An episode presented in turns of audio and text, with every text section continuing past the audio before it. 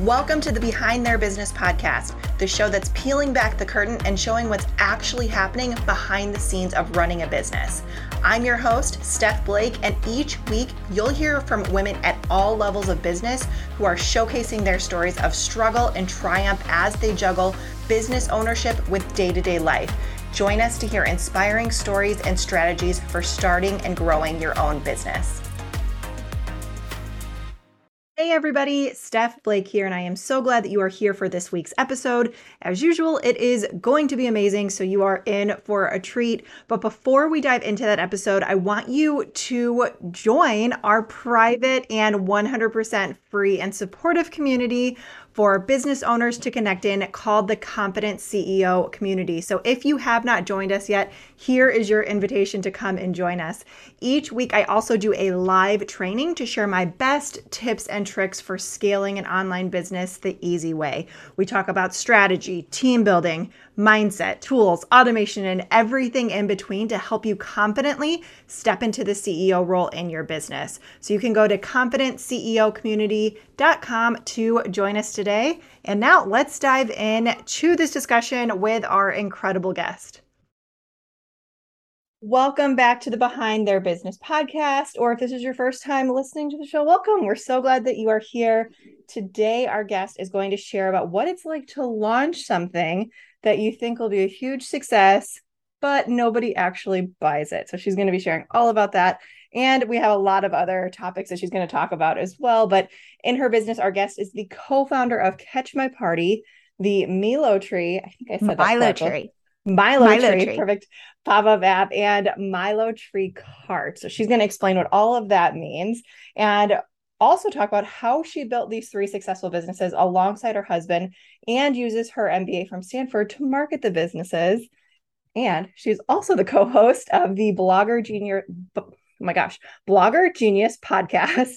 And her goal is to empower other female creators to build successful online businesses that change their lives and give them the freedom that they crave, which, as you all know, I love. I'm all about having more freedom in your life. So please welcome Jillian Leslie. Jillian, I'm so glad you're here. Oh, thank you for having me. I'm excited to be here too. Yes, yes, yes. So we have a lot to talk about, but let's start with what you were doing before you started your first business. And then we'll dive into what all of these different businesses are. So I know you Absolutely. have an MBA, but you didn't go into the corporate world like I thought you did. So share your story. No. Oh, so after I got my MBA, I actually was one of those strange people who left that world and I became a writer in Hollywood. So I was a TV and film write film screenwriter in Hollywood for 10 years. And I, again, I was working on a movie for Salma Hayek when my daughter was born.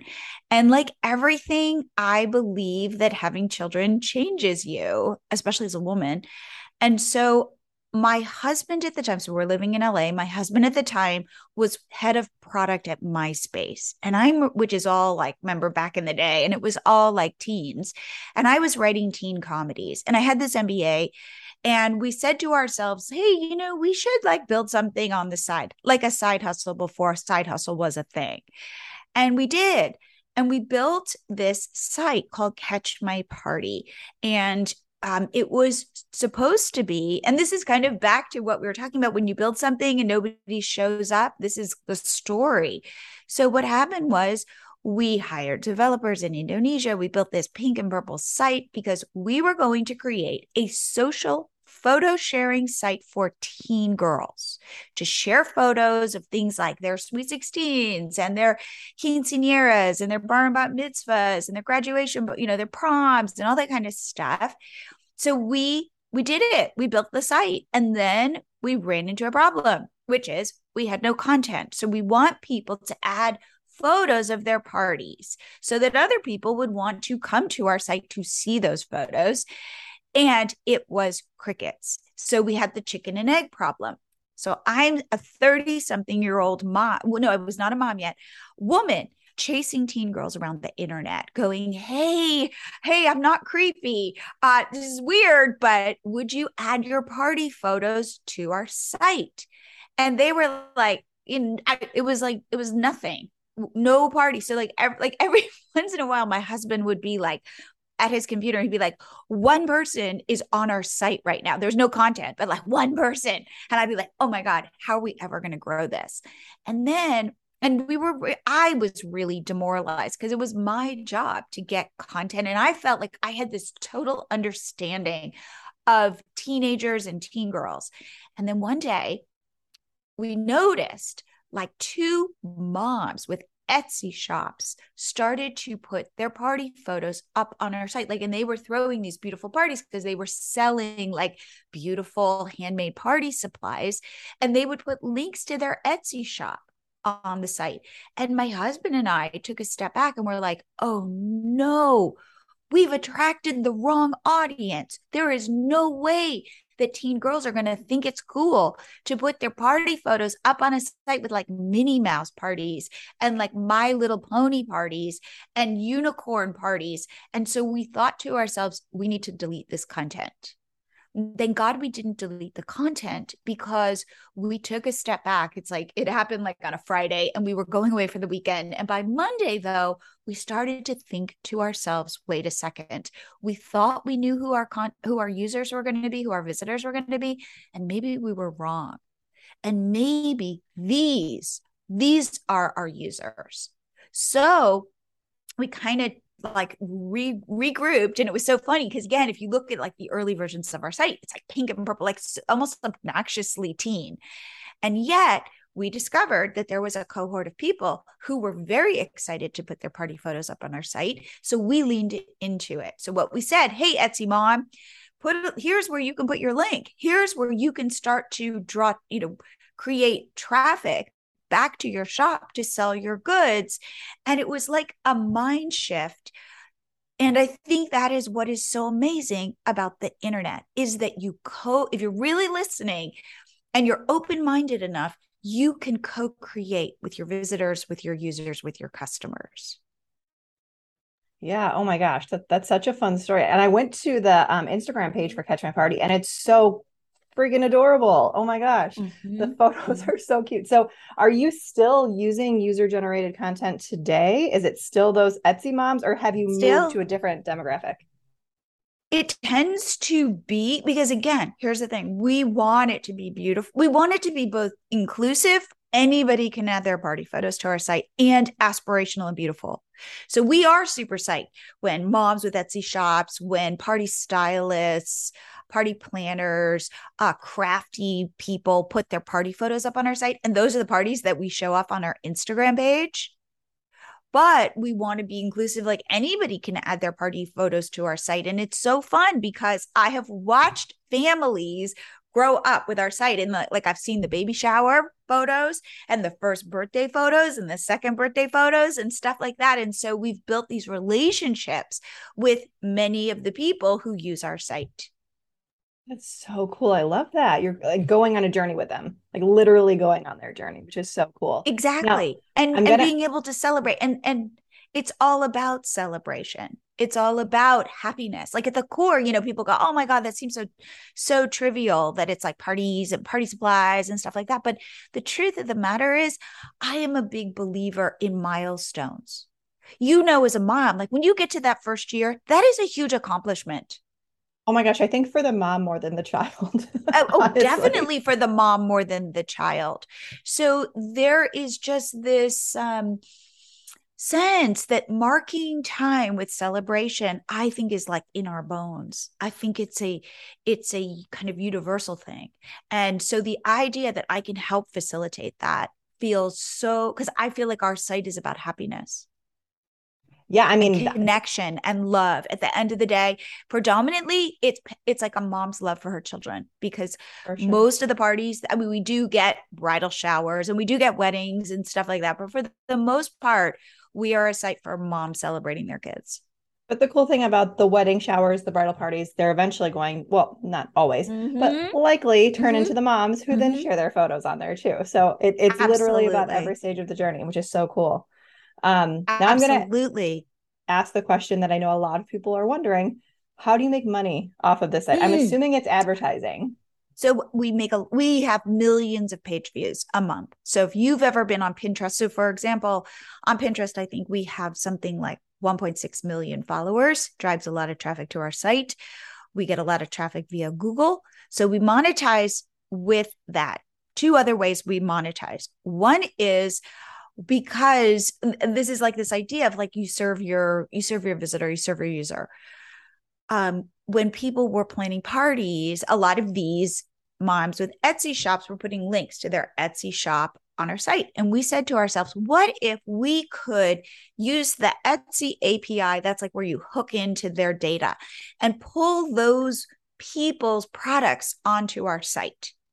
For just because it makes the experience better, that there's like an ability to kind of find party supplies on our site, just pulling in the Etsy products. And we didn't, and initially we just did it because we thought it would increase the experience it would it would make the experience better etsy did not have an affiliate program at the time so this was really us just going hey why not make our site kind of uh, fresher more helpful and then etsy rolled out an affiliate program so we kind of backed into that and so we make a lot of money from Etsy affiliates. We also have a special advertising plan where if you're a party stylist or you're a shop owner, you can advertise on our site as well. So those are really the three big buckets of how we monetize. Very cool. Very cool. Love that. Now, I want to hear about your two other businesses because I'm sure that they grew from this, right? So, Milo exactly, pop-up exactly. App. Yeah. Exactly. So it's funny again, you know, back to this idea of listening and hearing what people are looking for and building your business that way. I call it emergent business building. So it's letting it emerge. So you have a hypothesis. So it's not like you're just like willy nilly, just kind of out there floating, trying to find like a business. You you take a stab and you put something out there, and then you see what the response is. So what happened for us at Catch My Party? We were getting a lot of traffic from Facebook back in the day, and then Facebook started to turn down the spigot of traffic and we started to freak out because our traffic numbers just kept going down down down down down and i'm like oh my god are we going out of business and what we noticed without doing anything was Pinterest was driving traffic to us without we didn't even know. So we said, okay, we need to double down on Pinterest. So my husband, who's a technologist, built our pop-up app that lives on Catch My Party. If you want to see it, go to Catch My Party and it will pop up and it will say, follow us on Pinterest. And lo and behold, our Pinterest followers started growing. And then we thought to ourselves, wow, we scratched our own itch. We had our own problem. We solved it. And we thought, hey, maybe this could solve it for other bloggers and creators. We could offer this as what's called a SaaS product, software as a service, where for $9 a month, people could get this pop up on their blog. And then people said to us, "What about Instagram? We want to grow Instagram." We're like, "Great!" So we built a version of our in, of an Insta our, our pop up with Instagram to grow your Instagram followers. And Then people said, "YouTube, we want to grow our YouTube subscribers." We're like, "Great!" Facebook, uh, we just rolled out TikTok. So you can install this to grow your TikTok followers, email subscribers. Also, if you have an Etsy shop, you can link it to your Etsy shop and it'll say, shop my Etsy shop. You know, go to my store or my Shopify store, or you can put a custom link in it and send people wherever you want them to go. So you've got like a sponsored post and you want to get eyeballs on it. Great. Go link it, you know, put a photo up in your pop up. And our philosophy is very I would say um, counterintuitive in that our feeling is we want this to work for you with ease. So if there's a decision we can make on our end that is right for, let's say, 90% of our users, we're going to do it and then give it to you so that it just works. So we don't have a lot of settings. Uh, you just install it as a WordPress plugin or a simple line of code, and it will you connect your Instagram account. We're going to pull in your Instagram posts, and boom, you've got your pop up. So then what happened was we also saw this need. We we coach a lot of bloggers and creators, and we saw this need, which is female, predominantly female creators tend to have audiences, but they don't quite know how to sell directly to their audiences. So they're more apt to monetize via ads, via uh, sponsored content. And so we saw this need in the market for to help creators, bloggers sell digital products directly to their audiences. So we built MiloTree Cart, which is a cart, it's a way to get paid for things like digital downloads. So that ebook or that guide, anything like that, um, any kind of file also to do paid workshops, memberships, coaching, and to set it up simple. So, again, our philosophy we're going to make a lot of decisions on our end. We offer you free fill in the blank sales pages that you can get up in 10 minutes, no longer having to create these really intricate sales pages or figure out how everything fits together. And so we've rolled out MiloTree Cart and we're offering a lifetime plan. You just buy it one time and you can use it forever. And therefore, you can test and you can try and you can say, hey, does my audience want this? Do they want this? I can just see what's resonating without spending so much time. Like I say this also, which I think is counterintuitive.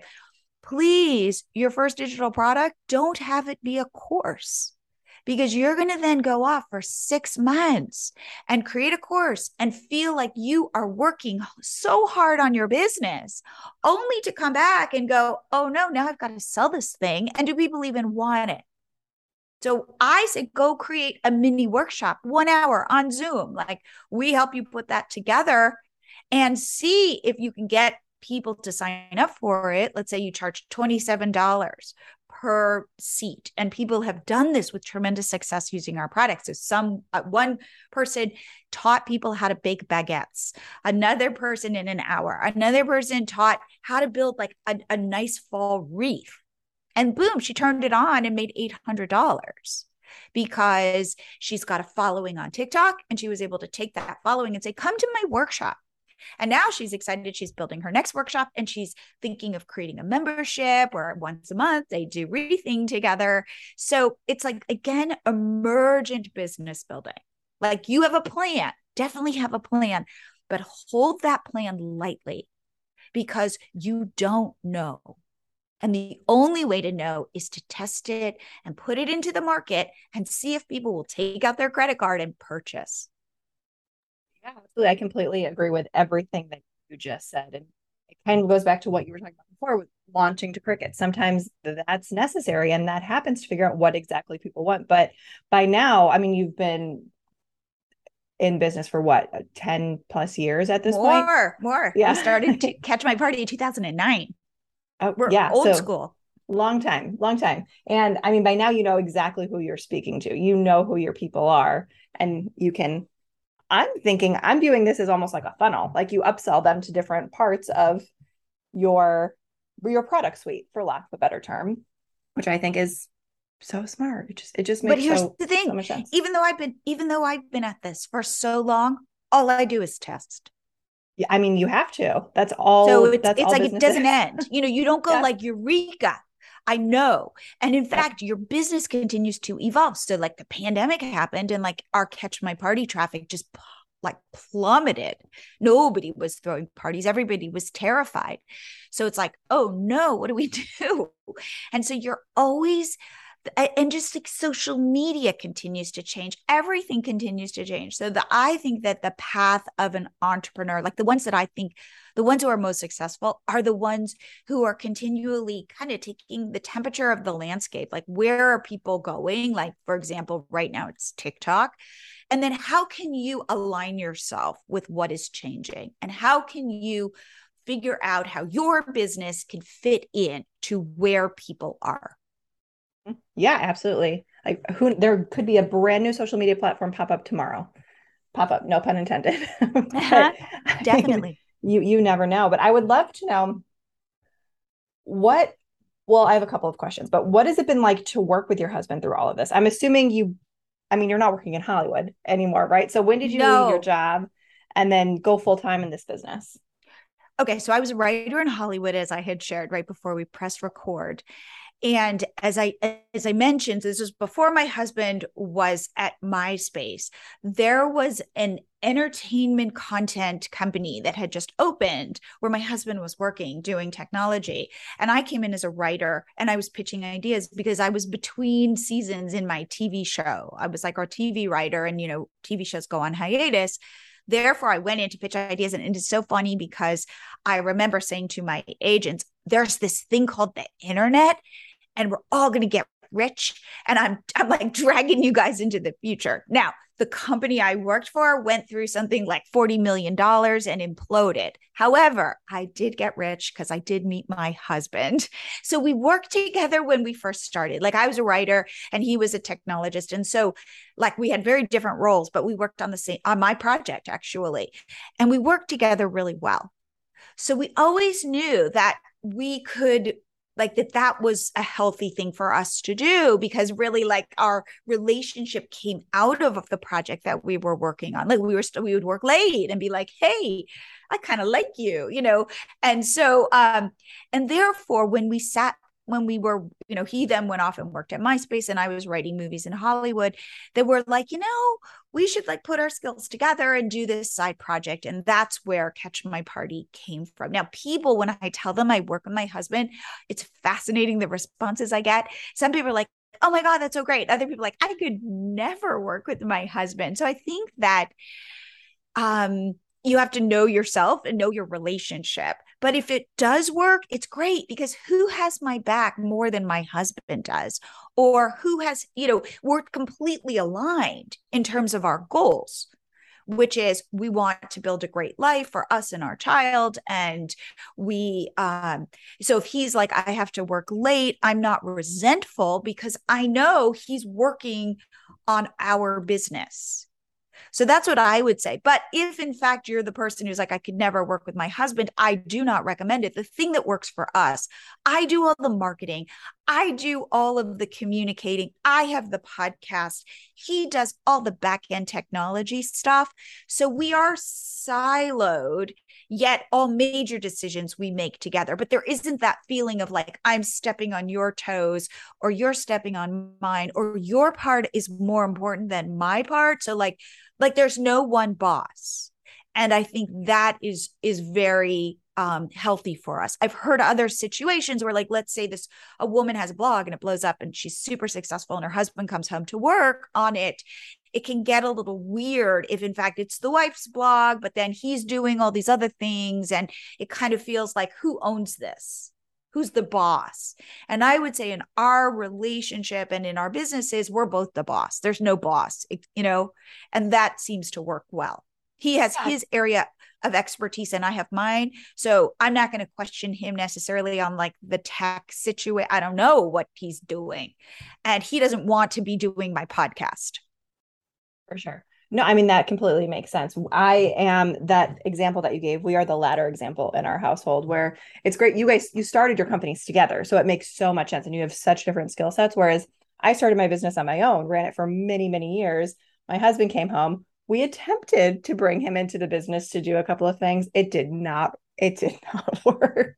It it did explode, and um, we just decided that it was better for him to not have anything to do with the business. So I am definitely yeah and that's common here. i've heard that over and over again and i do think yeah. again because we started together it wasn't weird like there wasn't a kind of like what's your role what's my role yep yeah and like you said mentioning like he would view me as his quote unquote boss and I, mm-hmm. I i never wanted him to view me as that way i wanted this to be but that's just the nature of how it was because it was my company and i was bringing him into my mm-hmm. company that i was building so so interesting the dynamics there but um I'm glad that now, you shared I will that say, too. I will say this: we have to though make time where it's not work. Like meaning we have to work at being married and a couple and have that because otherwise work, you know, work can blend into everything.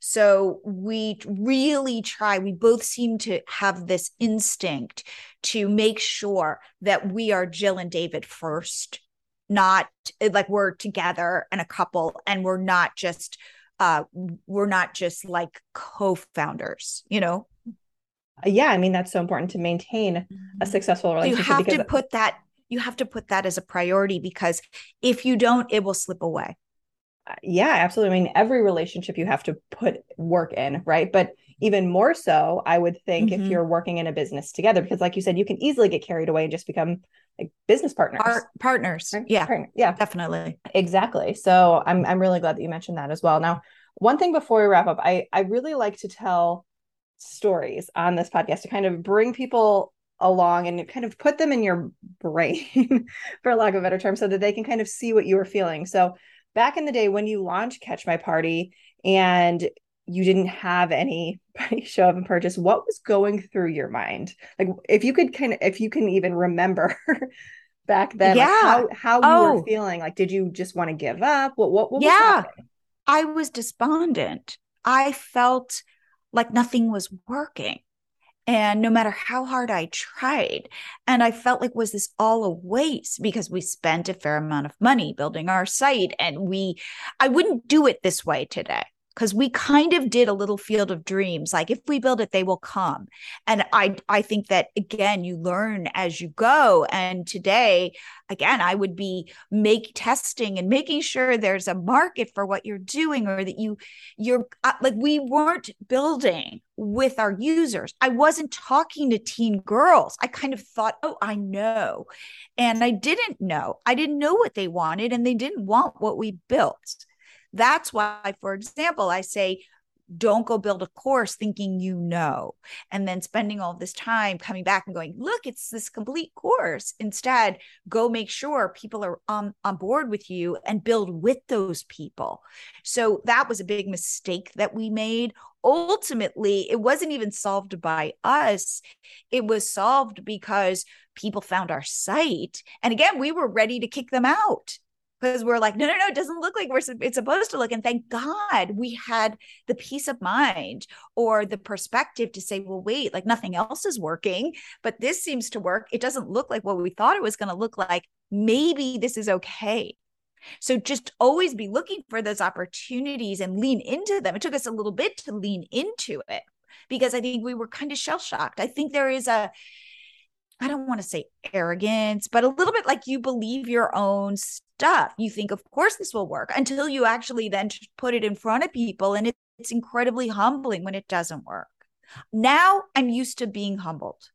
Now I'm used to knowing that my hypothesis that it's so funny. So we'll work with other bloggers and creators, and they'll say to me, like, so we have MiloTree Cart, and they'll go, I have a great idea for a an ebook, let's say, or a guide or a workshop. And they'll go, What do you think? And if I like the idea, I'll go, Oh my God, I think that is an awesome idea. And then I always say, But I don't know. Like, don't trust me.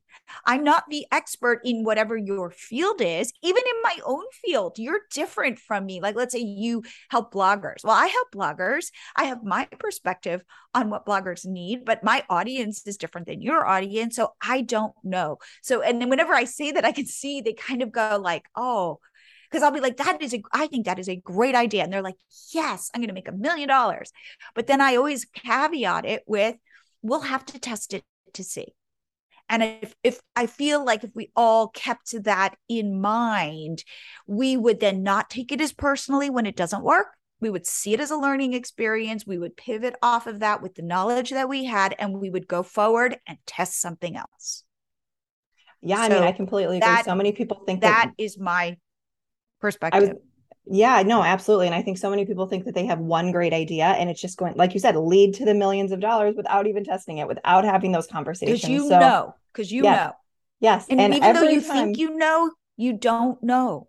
yeah, every time that I thought I knew, I had no idea.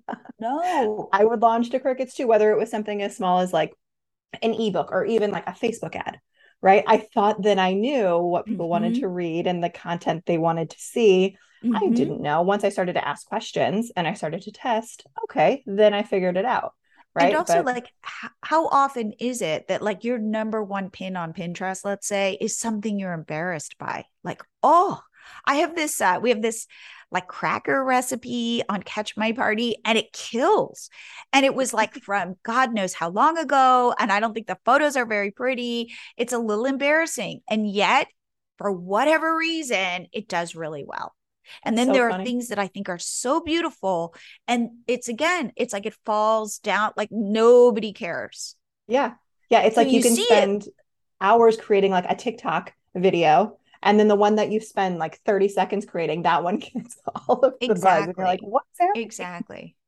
And I yeah. think there is this element of um, we don't know and we don't know why that TikTok took off. We don't. Like you think you do, and maybe there's some lessons, and maybe you should then, I would argue, go repeat whatever you did and try to, you know, change one variable and see if you can recreate that success.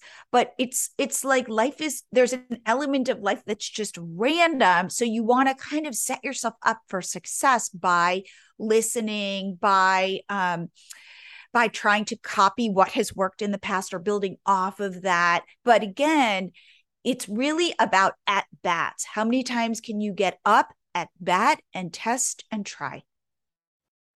I think that is a perfect way to wrap up this episode. Thank you again for being here. Thank you for sharing your story, your perspective on launching and failing, honestly, failing. for lack of a better word. Yeah. Get used okay to failing. failing. Yeah. Yes. Failing well, is not a bad so F word. Yeah. Yeah. you are so welcome. And where can everybody connect with you if they want to learn more about all of these amazing products that you've built? Awesome. Well, first, my podcast, the Blogger Genius podcast. Two, go to Catch My Party. You'll see our pop up app. Our pop up app is called MiloTree. It's M I L O T R E E dot com. And then our new payment tool. If you have an audience and you're not selling to them, you are missing out on a, a new income stream that's that is waiting for you. But again, you got to figure out what to put in front of them. And so you can find that at milotreecart.com and email me, Jillian at milotree. I will like milotree.com. I list, I read everything, I reply to everything, and I'd love to hear from you. Perfect. That's amazing. Thank you again for sharing all of that. And thank you for being here with us. Oh, thank you for having me. Thank you so much for tuning into this episode of the Behind Their Business podcast with me, Steph Blake of the Blake Collective, which is a female led company focused on helping online entrepreneurs start and scale their own businesses. If you or someone you know would make a great guest for the show, we would love to interview you. Visit our website at behindtheirbusiness.com to submit a short application and learn more about the show and how you can support our mission. If you enjoyed the show, we would love for you to share it with a friend or a loved one too. And don't forget to subscribe and leave a review. Thank you again for listening to the Behind Their Business podcast.